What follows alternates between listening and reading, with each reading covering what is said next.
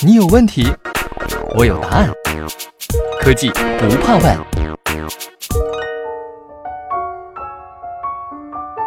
西门子调频一八四七的听众朋友们，大家好。最近啊，诺贝尔奖正在陆续的颁发。今年的物理学奖是授予了三名科学家，来自美国的詹姆斯·皮布尔斯因为宇宙学相关的研究获奖，因为他的理论发现有助于我们理解宇宙在大爆炸之后是如何演化的。来自瑞士的米歇尔·马约尔和迪迪埃·奎洛兹，因为在1995年首次发现太阳系外行星而获奖。他们的发现开启了天文学革命性的变化。迄今为止，银河系已经发现四千多颗系外行星了。那谈到宇宙探秘啊，主播不得不说，西门子也做过重要的贡献。大型强子对撞机是世界上最大最复杂的科学实验，科学家们用它来模拟一百三十七亿年前宇宙大爆炸时的最初状态。西门子为这个巨型机器提供了约六百个高性能的控制器。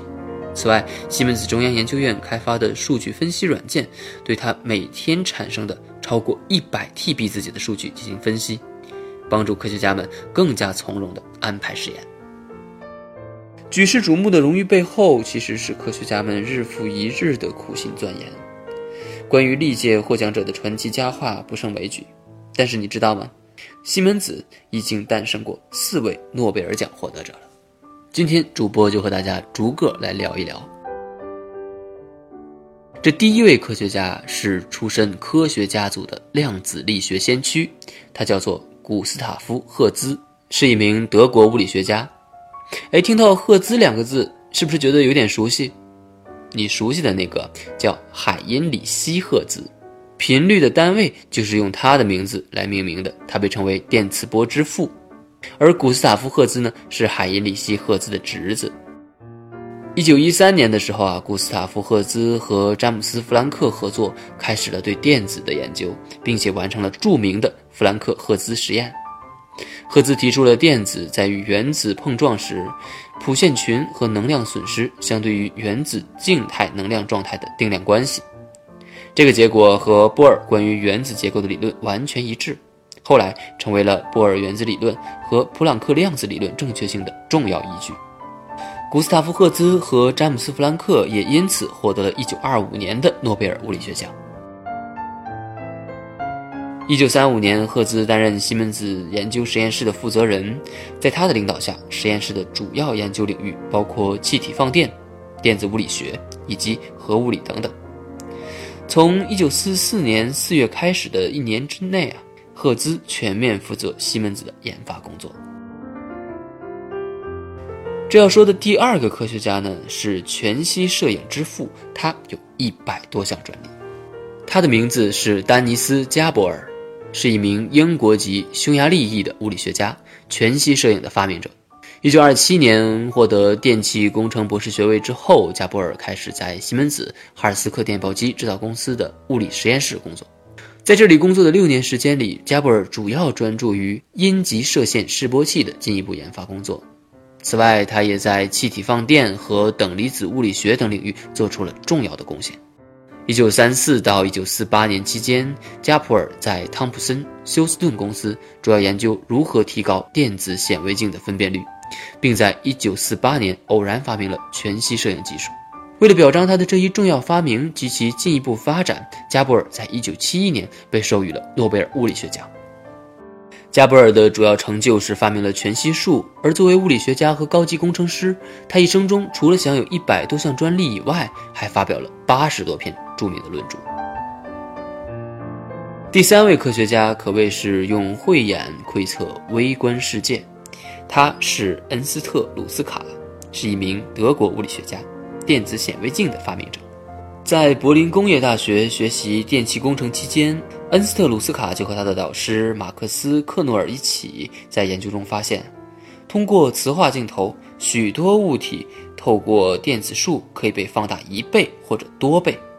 一九三一年，两位物理学家共同研发了使用电子而非光线的显微镜原型，将人类视野带入前所未见的微观世界。一九三七年，卢斯卡转到西门子哈尔斯克电报机制造公司的电子光学实验室工作。一九三九年，他和实验室负责人伯里斯一起发明了世界上第一台可以批量生产的电子显微镜。在一九四八年，伯里斯离开西门子哈尔斯克电报机制造公司之后呢，卢斯卡担任了实验室的负责人，并且带领团队打造出第一台高分辨率的电子显微镜。一九八六年，卢斯卡与扫描隧道显微镜的发明者格尔德·宾宁和海因里希·罗雷尔一同获得了诺贝尔物理学奖。至此，他在一九三一年发明的电子显微镜经过不断完善。已经可以实现百万倍的放大率。最后一位科学家很有意思，他是一名物理学家，却摘得了化学奖。他是雅克·杜伯歇，瑞士生物物理学家，瑞士洛桑大学生物物理学荣誉教授。二零一七年的诺贝尔化学奖被授予了杜伯歇和其他两位生物学家，以表彰他们在冷冻显微术领域取得的突破性成果。不少科学界人士善意的调侃：“三个搞生物物理工作的，竟然得了个化学奖。”大约四十年以前，在西门子中央研究部门工作的杜伯歇研究冷冻电子显微镜的基本原理，专注于利用电子显微镜进行生物分子的成像研究。当时，西门子是电子显微镜领域的全球领导者。八十年代初，杜伯歇和他的同事们成功实现了将溶液状态的生物大分子。速冻在玻璃态的冰中，并在液氮温度下的电子显微镜观察，从而奠定了冷冻电镜制样与观察的基本技术手段。这一成果也标志着冷冻电镜技术的诞生。退休以后，杜伯歇经常在博客上写一些富有哲思的短文，因此也被大家称为“科学哲人”。他还广泛关注社会问题，提倡科学家要有社会责任感，成为公民科学家。西门子，博大精深，同心致远。